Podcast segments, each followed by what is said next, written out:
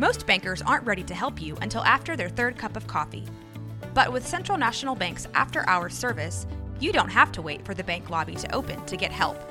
You can contact us from 6 to 8:30 in the morning or from 5 to 10 in the evening, and we'll connect you to a real, live, local person who can answer questions and fix problems 7 days a week.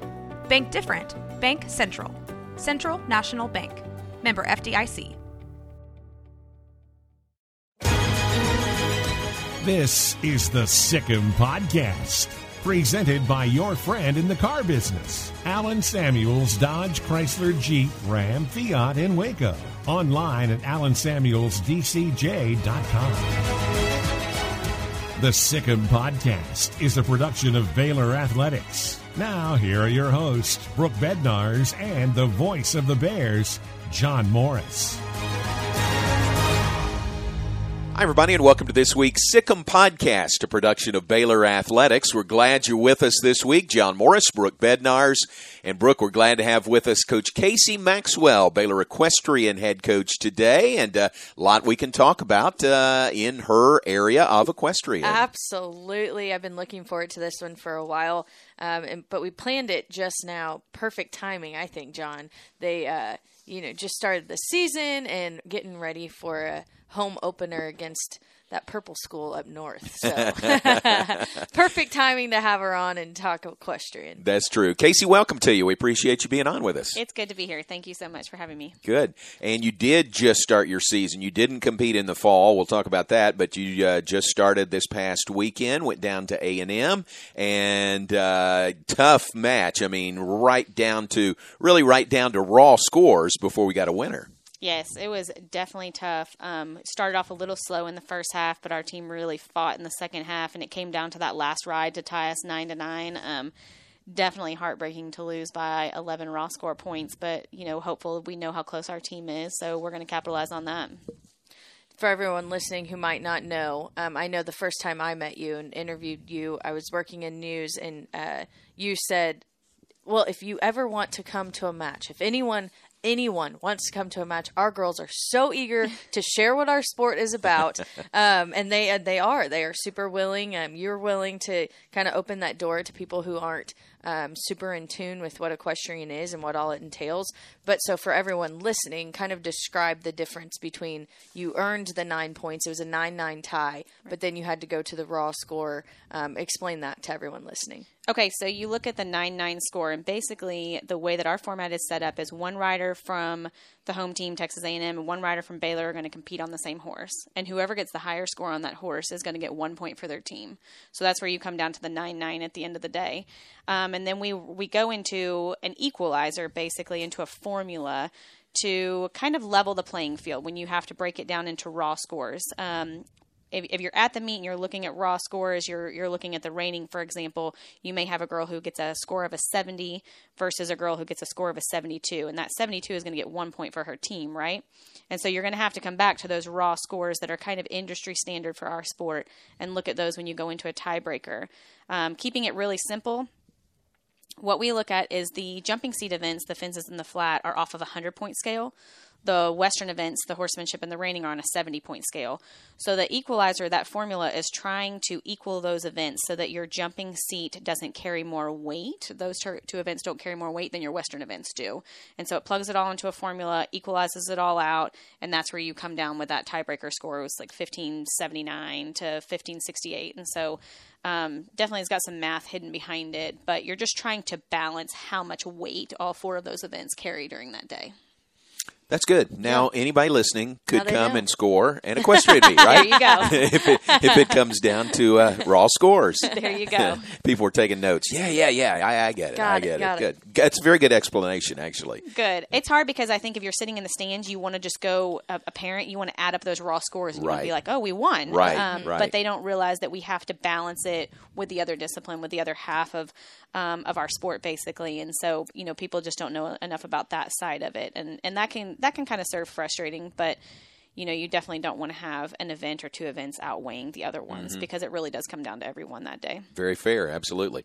Your team ranked number 9 in the poll, A&M ranked number 7. You play them that close. So how do you feel, I mean, out of that match? Do you feel disappointed that you lost, certainly, but maybe encouraged that you were so close with them? Yeah, definitely. We've got to focus on the positive. We've got to focus on the encouragement. We've got to focus on how well we rode that day. And we've got to focus on the fact that the couple of points that we lost were so within reach. We made some small mistakes here and there, and we could have beat them that day. And that's a tough place to play. It's a tough atmosphere to play in.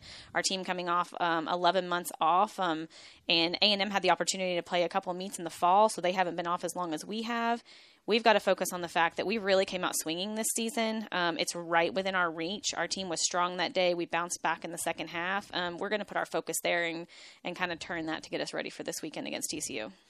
That's really good, especially after the long layoff. I mean, that is a long time between competitions for y'all. Definitely very hard. And some of our girls have, you know, the great opportunity to continue showing their own horses and competing on their own, which definitely helps them, but they don't all have that. So some of them truly have not been out there competing since March 7th or at all, some of our freshmen. So it was a big ask for them to come out and be so confident this weekend. And, you know, it's a tribute to them on how well they prepared themselves and really focused in the fall semester, treated our scrimmages, you know, really wholeheartedly to prepare them for this first competition, because it's not going to get any easier.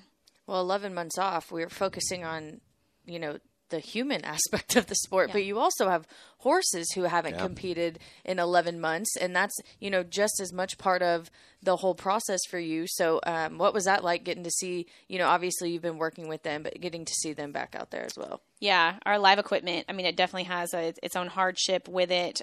We love them. I mean, we love our horses so much. They are such great sports for us, great team players. You know, they're used to having a normal 3-month layoff period over the summer.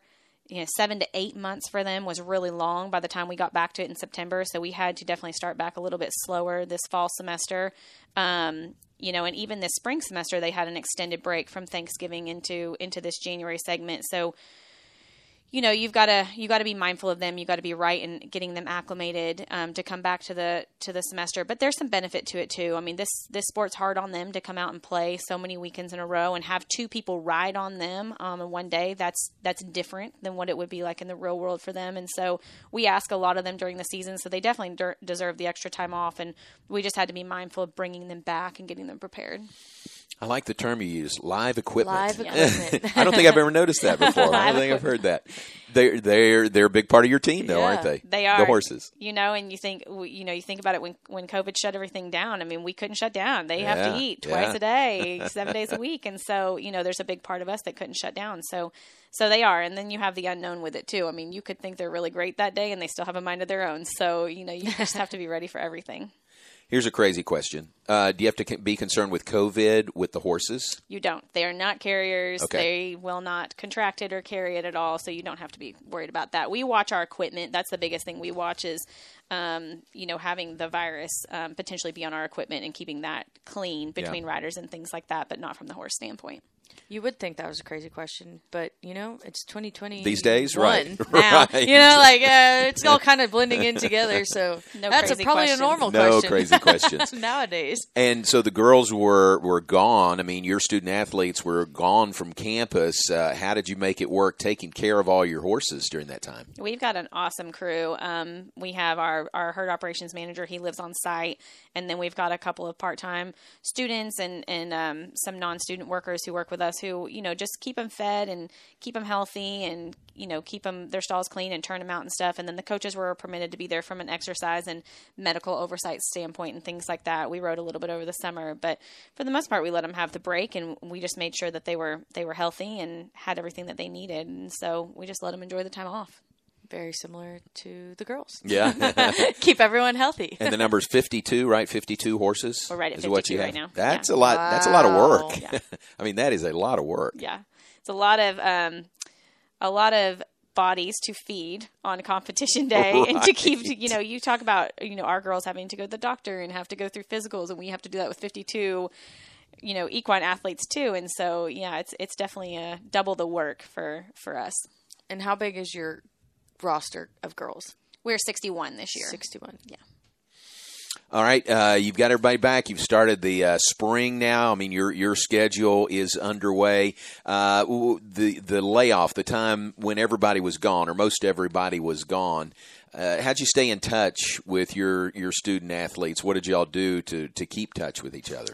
We've all just become so familiar with Zoom FaceTime. I mean, it seems second nature now. And it's definitely harder. Our team is best in person, and I'm sure most departments, most teams are. So it was definitely hard having 60 to 65 women on Zoom. It's hard to kind of really have the conversation, but we did stay in touch that way as best we possibly could. And then we broke out and did smaller groups, breaking them out by event or by discipline and having conversations with them there, even individually. And so, you just do the best you can with what you're dealt with. And I'm thankful when they're back and we can be back in person. A lot of returners this year, a lot of, common carrying out throughout all of your different events and things of that nature. You had to see that play out pretty well this past weekend.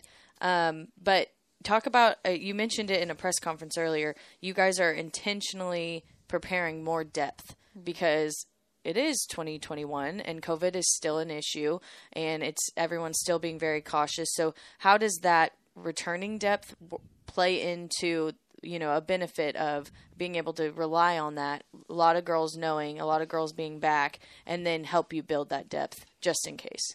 Yeah. I mean, I think we're lucky this year that we didn't graduate a huge senior class. So we've got a wealth of returners coming back that may or may not have had experience in the competition arena, but have been pushed to that level. So that's good. And then adding in a very talented freshman class, to kind of throw things in the mix. We got lucky that we did have a lot of depth to work with this year. Last year, we would have been in a tougher situation. We were developing some people who maybe weren't ready yet. But COVID definitely put some pressure on us to where we might be trying to keep 5, 6, maybe 7 prepared per event. We're reaching upwards of about 10 this year. Mostly just in case something COVID related happens and you've got direct contacts and you've got people out that, we're just telling them it's a fluid situation and just be ready to step in. I could tell you who's going to compete this Wednesday, and that changes by Friday if somebody, pops up sick for some reason. And so, it's also helping us from a practice standpoint, the amount of pressure that they're putting on each other in practice, just to keep everyone ready and not settle with the normal 5 or the normal 6 who may be in there competing. It's healthy. I mean, it's healthy competition in practice. And so I think there's going to be a lot of really big benefits from it. There's only one Motor Trend Truck of the Year. It's Ram from Alan Samuels. Now, kick off the new year with remarkable savings on new Rams during the Alan Samuels Start Something New sales event. This special New Year's event is underway right now, and you can save thousands on new Rams. Ram, for your family, farm, or business at Waco's most trusted dealer, Alan Samuels. Alan Samuels Dodge Chrysler Jeep Ram Fiat, your friend in the car business. Whether on the field or cheering from home, DuBois Furniture is proud to support the Baylor Bears. If your bear cave needs updating, DuBois Furniture is here to help. With over 59 years of our family serving yours, let our experienced sales team help you find exactly what you want. We specialize in custom upholstery, stunning dining rooms, elegant bedrooms, gorgeous leather, and top quality mattresses. Come see us in Waco and Temple or visit us online at DuBoisFurniture.com. DuBois Furniture, where beautiful homes happen. Now, back to the Sikkim Podcast, presented by your friend in the car business, Alan Samuels, Dodge Chrysler Jeep Ram Fiat. Where do you find how do you fill your roster? I mean, how do you recruit? Oh. Where do you go? Yeah, exactly. Or do they find you? It's a combination. Yeah. They're honestly, they're everywhere. I mean, there's so many. This is a tough sport that there's not enough women's opportunities. And, you're turning away upwards of hundreds of women every single year, because like everyone, you're trying to find the best of the best that you can. There's a great pool of athletes here in Texas, but we're looking, out on the coasts and up north, to where our jumping seat specifically is highly competitive, on the Northeast coast. And that's, where we pull a lot of riders from just because of the opportunity up there. Midwest is usually more of your Western riders, but not only there. And so we're typically either at larger nationally ranked competitions, or at least watching them on live stream now, since we can't leave and recruit right now. Watching them at national level competitions, starting to watch them as they go through high school, like how they progress. Are they riding, for us as they come into the sport, are they riding different horses? Are they riding the same one horse their entire career? Watching how they work with their trainers and stuff, and just kind of how they're going to be prepared to come into this. This is so different when they come to college, that they're not riding a horse that they train with like they do on their own when they're under 18, when they're in high school and they're out there competing. This is catch riding, as we call it. You have no idea who you're going to ride that day. So they've got to have that flexibility, that versatility, and they've got to be trained to do that. So if you are watching a rider who's been on the same horse for 10 years per se, she may have no idea how to just jump on and adapt to a different horse every single day. And so that's a big part of it that goes into us. We've got a wealth of students, of prospects who will reach out to us, send videos, let us know what they're doing. And a lot of times you catch somebody there who you may have missed out there at a competition. So it's definitely still a combination. And we bring on quite a few walk-ons here with our large roster. We stay upwards right around 65 is our kind of our sweet spot. And so quite a few walk-on athletes who we can bring along over their 4 years here at Baylor. We were going to wait, but I think this is the perfect time because you kind of mentioned it. It's National Girls and Women in Sports Day. A good point. And, just to be able to celebrate that, Baylor Athletics, we have a virtual luncheon coming up in a little while. But to visit with you for this podcast today, I do want to ask, you just mentioned that there's a lot of women in sport that can't make it to the next level because there's just not that many collegiate teams. How would you like to see, normally we're celebrating all the accomplishments and advancements in the sport, but you have a solid point of, there could be more opportunities for equestrian athletes. Yeah, we would love, we are still, collegiate equestrian, women's equestrian is still an emerging sport. It's on the emerging sports list and on the championship sports list. So there is a huge push to get our sport to grow, have more campuses at it. Obviously, we're in such a hard time economically that that's, really not so reasonable right now, but we'll see what happens down, in a couple years from now. Love to see more opportunities on campuses.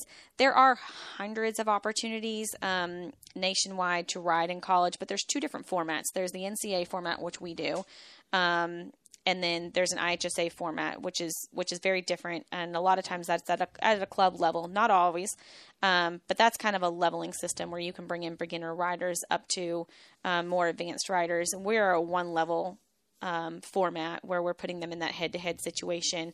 And so, there are a lot of opportunities, but there's a lot of girls who want to compete at this level, who want to compete in this head-to-head format, who have really bought into kind of what we're doing and, wanting to be under the NCAA umbrella. And so I would love to see more opportunities for them out there and getting to kind of pursue their dreams. What would you say your best advice is, this is a question I'm going to ask on the panel, but like to a 15-year-old girl who's maybe looking at, the possibilities of becoming an equestrian athlete or working in some capacity with that, what would your advice be to someone like that, maybe around the age of 15?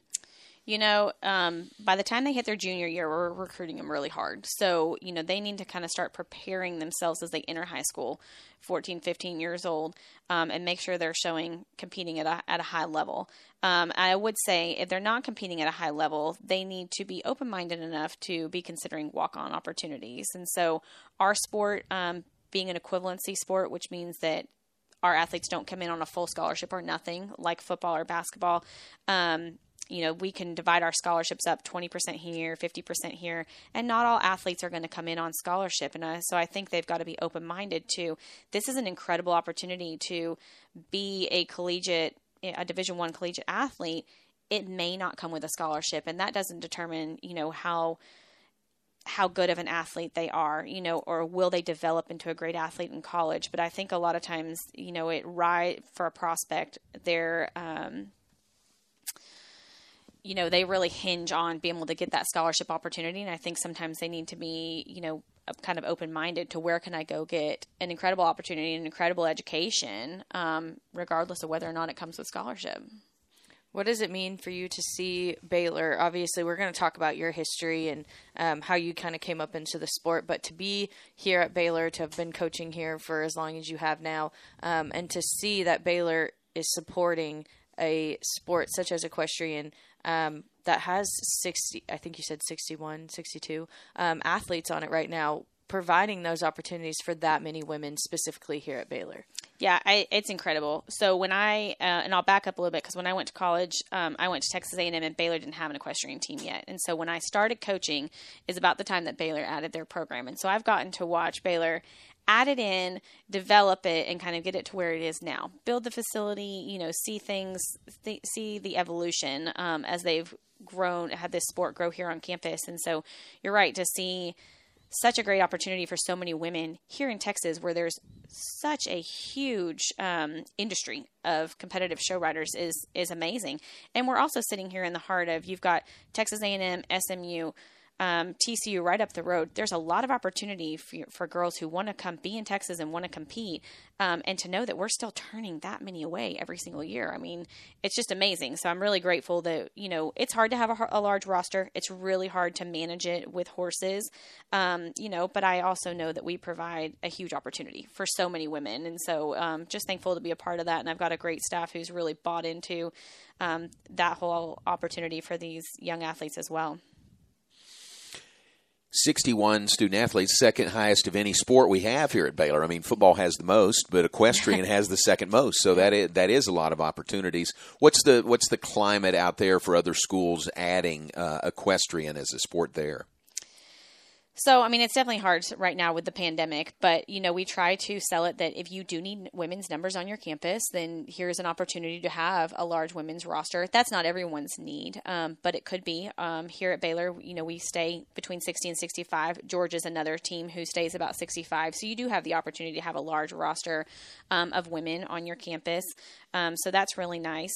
And, you know, just right now, it's just so hard. It's so hard. I think, you know, if you look at campuses, they've got to have almost a Title IX reason to have to add a sport, you know, at this point. And so, you know, we're trying to look for those opportunities that a campus really needs, more women's opportunities, and try to capitalize on that. And it could be downwards of 15 to 20, you know, per se, and you still have enough competitors to make it happen, or upwards of 60 like we were. At one point, Baylor was at 80. So, you know, it just kind of depends on what the needs are on your campus. Looking at your history, before Baylor, you were at Kansas State as the head coach from 2009 to 2016, and that program was discontinued. We're talking about all the advancements in women in sports. So what was it like going through something like that? Probably the hardest thing I've ever been through in my life, honestly, and not even just for myself personally, but to watch the athletes have to go through something like that. I mentioned earlier, we've been on the emerging sports list, and we've been there for quite a while. And we went through, as fall of 2014, we went through just kind of a dead period where, you know, the NCAA came in and said, you're not adding schools. So, you know, we're thinking about dropping you off the emerging sports list. And that's when Kansas State and New Mexico State decided to discontinue their programs, was when kind of that conversation was happening. On the flip side of that, I think some schools dropping really drove the sport to do what it needed to take it to the next level. You know, hiring an executive director. We've seen schools add from nothing. UC Davis, a Division I school, you know, added right into the program. And so into our format. And so I think it caused a lot of good. It doesn't make it any easier to have to go have to go through that, but it did a lot of good for the sport. It was kind of the wake up call maybe that the sport needed, that we couldn't just stay flatlining where we were for any longer. They really had to make some moves. And so, you know, glad to be on the other end of that, but it definitely, you know, if any school deserves to have a program, you know, it's Midwest ag school, you know, it kind of made sense. You know, you're right up there. There's not anyone that far north. And so hopefully, you know, fingers crossed one day down the road, Kansas State, maybe they'll add it back in. You just never know. Well, and when that happened, you took a step to the compliance side of things for a year before, fortunate for us, you came to Baylor and put on the green and gold. But what was that like in that year for you specifically? Obviously, you had been a head coach for a long time. You knew that's what you wanted to do. But in that moment, did you ever doubt that you would continue, that you'd be a head coach again? So we kind of, my husband and I kind of had to step back and ask ourselves, you know, what are we going to do? And it was just kind of a step back, let's reassess, see where we are. We had, 2 young kids. And there wasn't any head coaching opportunities open that year. So it kind of worked out. There was an opportunity for me to go to be an assistant coach somewhere else. And I was like, I just don't know that I'm ready to relocate for that. Let's see what, where things are going to pan out. I love the compliance world. Honestly, if I wasn't coaching, that's probably where I would end up. I love watching how sports have gone through this evolution, where we're going and, why we're here and stuff. And so I do love that side of it and still getting to work with the student athletes as well. But I was about 6 weeks into it when I said, yeah, we got 1 year here and we're not doing this anymore. There was a huge adjustment to sitting behind a desk. My boss in compliance had been my sport administrator for my equestrian program. So that was really seamless, getting to work with her. There was a lot of benefits, to getting to stay with a lot of the same people that I had worked with before. And I still had athletes who were at Kansas State. So that was another thing that made it kind of easy to be there. I had some people who stayed. They had 1 more, maybe 2 more years to graduate. And so, I still had girls there. I still had ties there. I had several girls who kept horses at my house and, and continued riding with me personally. And so, there was a lot of really good things there. And it was hard to leave some of them who hadn't graduated yet when I came down here and took the job here. But this job opened at the right time. I mean, this opportunity came about and it was the right time for us. And we were happy to be back in Texas. And like I said, Baylor didn't have a team whenever I was looking to go into coaching or even go into competing as an athlete. And so the timing was just right for us. If I remember right, you stayed close to the sport. Even that year you were out of coaching, we host the NCAA National Championships here. And I think I remember you coming down and just sort of volunteering just to be around it and kind of keep your foot in the door. I did. I stayed on at the national level.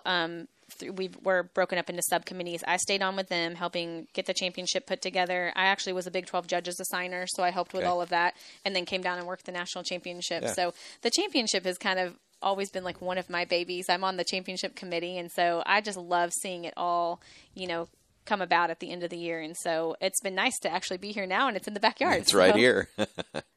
It not only that, but also the Big 12 championship. Mm-hmm. Yeah. So speak a little bit to the facilities and the fact that not only is it's, in the city of Waco, and so it draws a lot of people, the facility itself draws a lot of people throughout the year to different events. But to have these two big time meets for you guys right here in the backyard for all of Waco to be able to come in, well, maybe this year a little different with COVID, but in general, be able to come. What does that mean to you? In a normal year, it'd be great to be able to fill it up with a bunch of Waco fans, but so Big 12 Championship will be out at our home facility. So that's kind of nice. That rotates home facilities every year. And we're just really grateful this year that it's back with us because we were supposed to host it in 2020 and lost the opportunity. I'm really grateful, that my seniors will get the opportunity to have hosted it. And we didn't lose that opportunity. So we're definitely excited about that. That's a neat event. All 4 teams come in, they get to bring horses and, we kind of put all the horses into a pot. And so we're not riding Baylor horses per se, like we might be on a normal head-to-head weekend. And so, so it changes a little bit that you have that extra dynamic of hauling your horses in and stuff. And so really excited to have that back here. And then the national championship being over at ExtraCo makes it nice for us that we're not playing it at home per se. We do get to move out and kind of be at least at neutral ground, but we're home enough, our girls can sleep in their own beds and, we can have a lot of people here. We get a lot of Baylor's staff coming out and supporting and things like that. So we definitely look forward. It's a tough host. I mean, we won't lie about that. It is a tough week and we all sleep really good the week after, but we do really enjoy having it here. March 26th and 27th for the Big 12 Championships, and that's at your home facility. And then April 15th and 17th for the NCAA National Championships here in Waco out at the ExtraCo Event Center. And this is, do you know off the top of your head what year this is? I mean, it's been here a long time. I'll probably lie to you. I want to say it's 14 or 15. Yeah, that sounds right. Yeah. That sounds right. But and those folks out there, they are great to work with, aren't they? I mean, they really make it happen. Yeah, JD, Wes Alice, and their whole crew—they're amazing, and they just know what we're doing seamlessly. Right. So it just all falls into place. We help them with some events that we'll do a horse judging contest in a normal year over at our place, and so we have a great working relationship with them, and then. Yeah, we just really looking forward to being there every year. If you need a trailer, Flat Rock Trailers has got you covered. From light-duty single-axle utility trailers to the Big Tex tandem duals. We also carry a full line of enclosed cargo trailers. Need a motorcycle trailer? We've got them. Need a dump trailer? We've got the largest selection in the state. Oil field trailers? We carry a full line of Big Tex trailers to handle all your needs. Trailer repairs? We repair all makes and models. We'll even rent you a trailer if you need to use one for a day. Flat Rock Trailers, your number one source for all your trailer needs. Find us at flatrocktrailers.com. TNG can, and here's why. To say my wife and I have a lot to clean is an understatement. So we go to TNG Chemical, where the pros know what cleaning solutions to use and give us detailed instructions on exactly how to use them. We never got that kind of advice from any other stores. And the prices at TNG are great, from general household cleaners to odor control solutions for our pets. We go to TNG Chemical and Supply. That's why. TNG Chemical and Supply. That's why. You're listening to the Sick 'Em Podcast, a production of Baylor Athletics. Here again are Brooke Bednarz and John Morris. We're visiting with Casey Maxwell, equestrian coach at Baylor. Her fourth year at Baylor as head coach, just began her 11th season as a collegiate equestrian head coach. All right, let's play this game. Questions that you get about equestrian, okay? I like this game, John. Okay. This is good. Here's one that I bet you may be top of the list. You correct me if I'm wrong. Do people ask about the horses traveling with you? All the time. Is that top of the list? It's one of the top questions. Okay, one of the top. Okay. Especially when we fly. People are like... Yeah, exactly. I would say the other top question is when people guess what your sport is in the airport. When you're carrying your bags. Oh. That's a good one. And your hat cans, like, are you bowling? Because we have these hat cans for our Western hats. Yeah. And so that's probably the other big one. But as soon as they know we're equestrian, they're like, are your horses on the plane? Yeah. And so, no, we don't travel our horses. That is one of the luxuries. Our horses are donated... or leased to our program. And so they do have the luxury of really staying at home all year because it's hard on them to haul down the road. And so as they're donated to the program, there's a huge benefit to that. They won't go anywhere until potentially traveling for the national championship or the Big 12 championship. And so that's really nice. So when we do go in a normal head-to-head regular season meet, we're competing on the home team's horses. Right. All right. And the other one, the other question you said was, are you a bowling team? Because they see your hat, the yes. the cases that you're carrying your hats in. What else? What else do you get from people kind of pretty frequently? Questions or what, what sport are we? Yeah, questions. Lots of questions about, you know, do you guys do the barrel racing? You know, that's always the first go-to. Yeah. People usually will get the jumping because, you know, that's on TV. You can watch that in the Olympics and things like that. So the fences, they'll understand that. But you usually have to step back and explain the four events that we do. I mean, they understand jumping over the fences, but then we have the flat, the horsemanship, and the reining, and you can kind of walk them through that.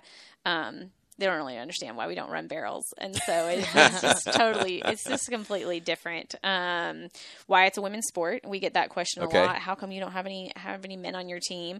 So we do get that question a lot. Those are some of the top ones. And then as you have someone who maybe knows a little bit about equestrian, they'll start talking to you more about, tell me about the scoring, and you know, tell me kind of you know how things work in the collegiate world versus in the industry. Right. Well, interesting. Let's give you a chance to answer those questions. The four different events to people listening, because we want people. We have a home meet this weekend. Right. So maybe we can recruit some fans. Okay, here we go. So the fences is pretty uniform from the industry. You know, they're coming in. The scoring scale's the same. The only thing different is they're riding an unfamiliar horse and they're going head to head. So that's the same. They will ride anywhere from 8 to 12 jumps in a predetermined course for that day.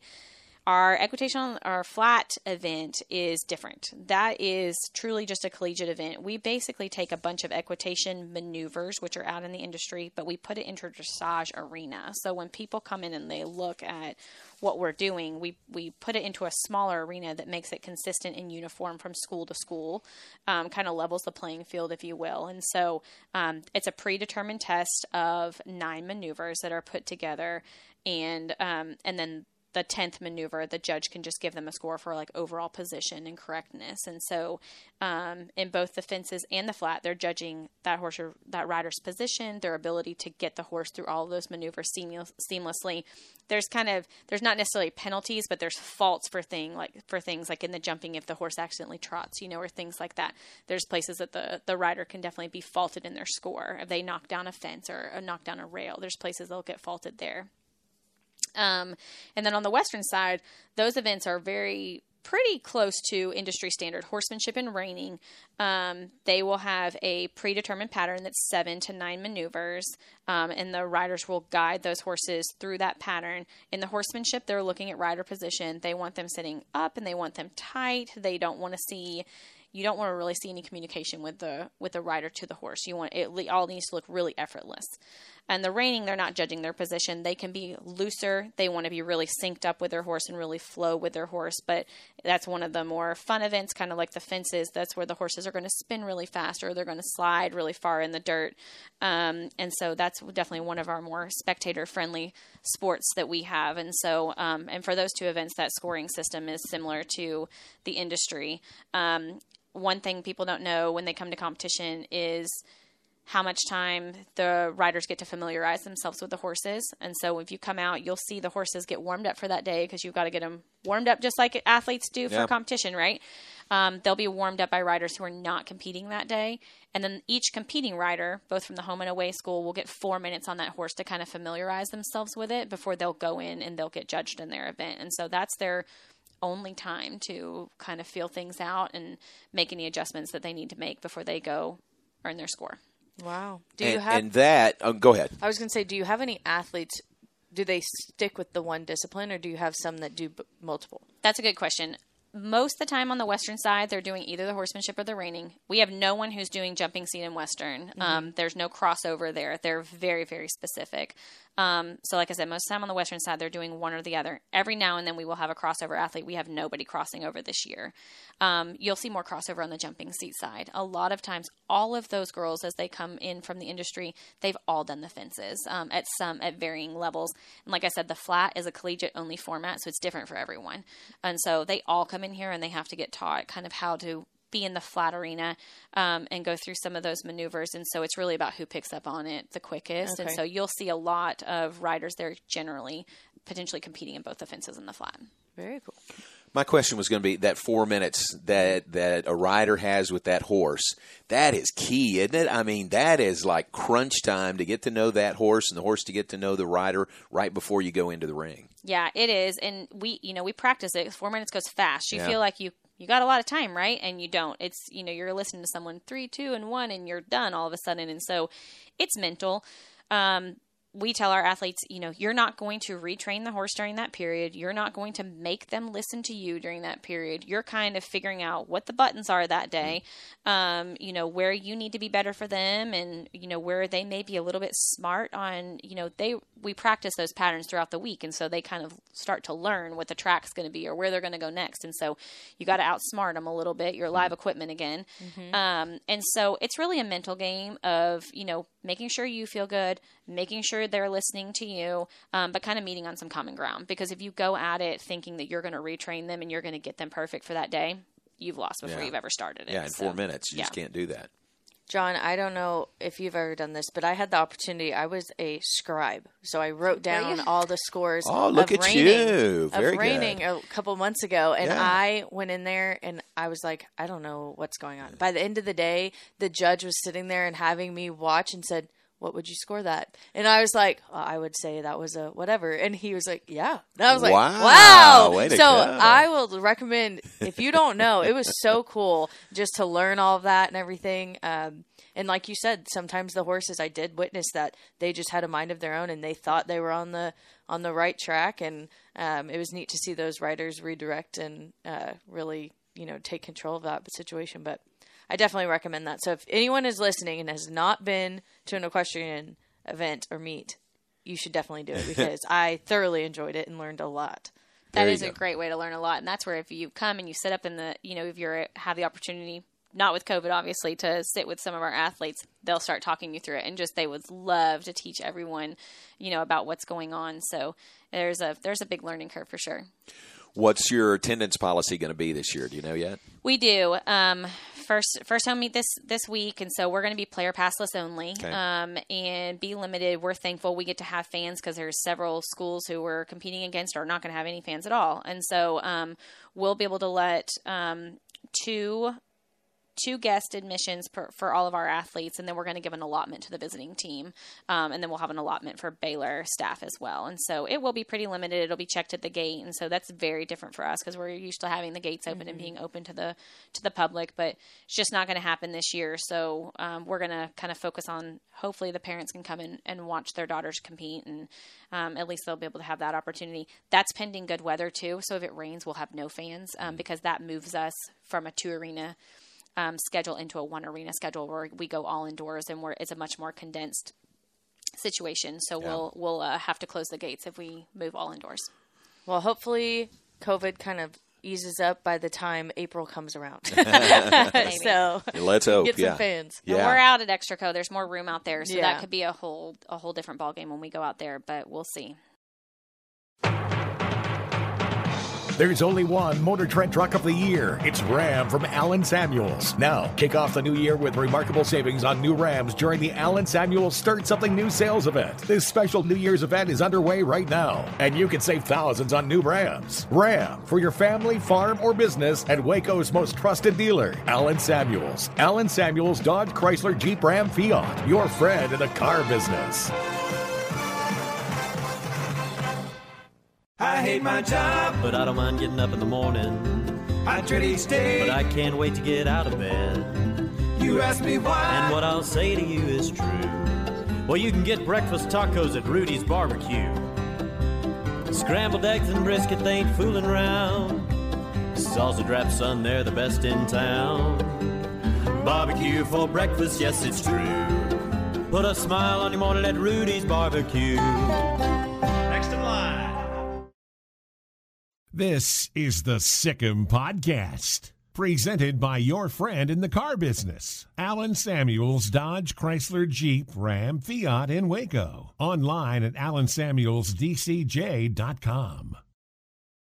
Let me ask you this. I've got friends in Kentucky. I grew up in Kentucky. I've got friends there who are sort of in the, I guess, the professional world of equestrian.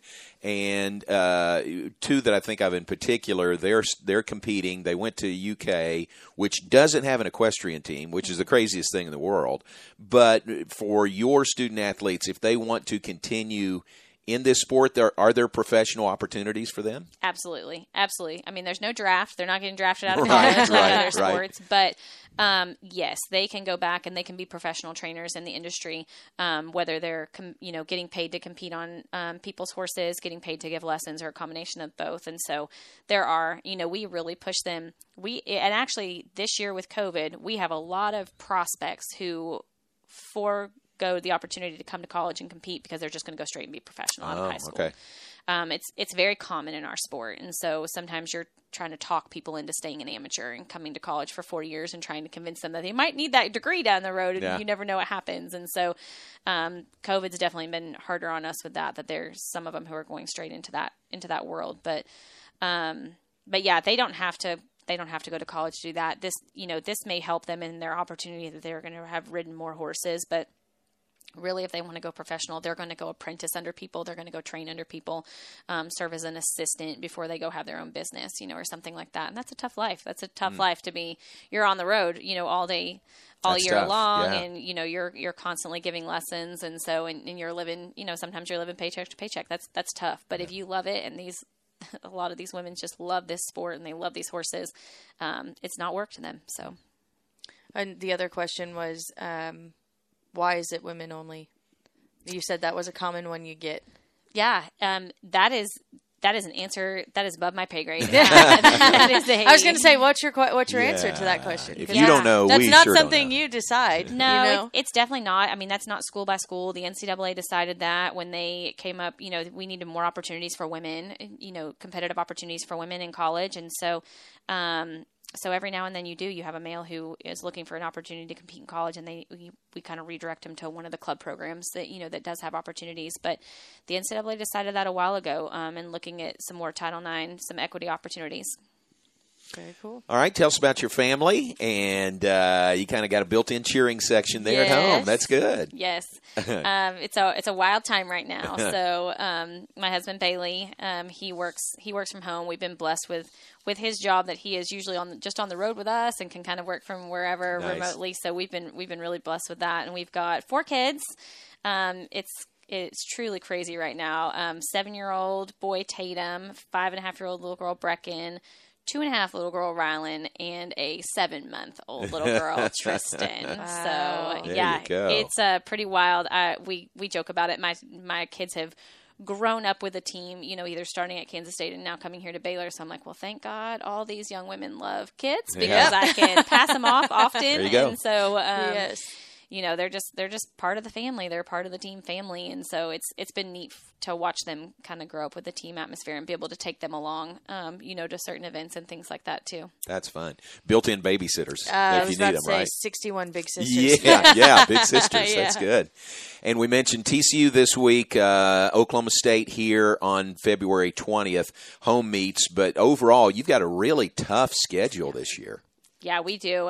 Us moving into a 1-semester schedule really condensed everything and, pushed us weekend after weekend. So we'll only have that one break in the middle of February before we head into a 3-meet weekend. And so it's definitely tough and no easy opponents. We have the opportunity. We make our schedule. How soft do we want to make it on our team? And this wasn't the year to make it soft. I mean, they're going to have to come out and prove what they've got, and so they can qualify for the national championship, and we think they're perfectly capable of doing that. We think we've got a huge benefit to hosting Big 12 here in Waco, and so we obviously started off strong, so now we're hoping we can kind of give them another boost of confidence this weekend against TCU when we host them. I believe last spring you guys had a long stretch of back-to-back, and you chose to do that. Can you tell us a little bit why? We did. So last spring, our big push with our team was just really about being mentally tough, was about bouncing back. It was like you said, it was 5 weeks in a row, very tough opponents. We went on the road to Texas A&M. We went on the road to Auburn. I mean, we kind of just beat our team up last spring, if you will. But we were really focused on them bouncing back, coming back, being better next week. And they were doing that. They were climbing uphill. They were peaking at the right point in the season. They were definitely tired. I mean, we definitely wore them out. But, we didn't want to have that soft schedule last spring. And who knows what would have happened at Big 12 in the national championship. But from our staff standpoint, we definitely felt like our team was bouncing back really well. They were getting better every single week. And we like to think, as we headed into the postseason, we were going to peak at the right point. So for our returners, especially, in some ways, they're prepared for this. It's been a while, but they've done this before. Mm-hmm. They've done this rigorous schedule against really tough opponents. And so I think there's going to be some benefit to that. And our freshmen, they don't know any better. So we're just going to throw them in there. Welcome to college. Tell them this is normal. So. Yeah. This is the way we do it at Baylor. Yeah. All right. Here's one other question. People who are now completely engaged in the sport of equestrian, this might come up. How and why is Fresno State competing as a member of the Big 12? That's a great question. Oh, that is a good question. We do get that question a lot, and this is their second year. They're an affiliate member of the conference because out where they are, they do not have any other conference opponents that are equestrian, and so they are a conference affiliate for wrestling as well. So it was kind of an easy add that they already had some familiarity with coming into the Big 12 from another sports standpoint. And so distance-wise, it makes no sense, right? Because they're so far away. And in a normal year, we'll home and away everyone for Big 12 competition. But I think the wrestling piece helped. They applied to be an affiliate. It made sense for us. It makes sense for us to have 4 member schools, especially when it comes down to the Big 12 championship. So that was hard when Kansas State dropped out. They played as 3 teams. The Big 12 played as 3 teams for a couple of years. And so I think this will help us. I think this will be good. And so they obviously didn't get to go through the whole year last year. But, we'll see how it plays out. And I think it makes sense from the Big 12 championship standpoint for sure. Yeah, that's good. Well, we appreciate your time today. It's great to visit with you. Good luck this week against TCU. Good luck the remainder of the season. And hopefully we've, kind of whetted the appetite of some folks now about equestrian. I hope so. I hope we can get some fans out there, not this year, but next fall, and know a little bit more about what's going on. So we're definitely looking forward to having the stands full and getting back to some kind of normal. Absolutely. Aren't we all? Yeah, amen to that. Well, thanks for your time. We appreciate it. Casey Maxwell, Baylor's equestrian coach. For Brooke Bednarz, I'm John Morris. That's this week's Sick'em Podcast. You've been listening to the Sick'em Podcast, presented by your friend in the car business, Alan Samuels Dodge Chrysler Jeep Ram Fiat in Waco. Online at AlanSamuelsDCJ.com. The Sick'em Podcast has been a production of Baylor Athletics.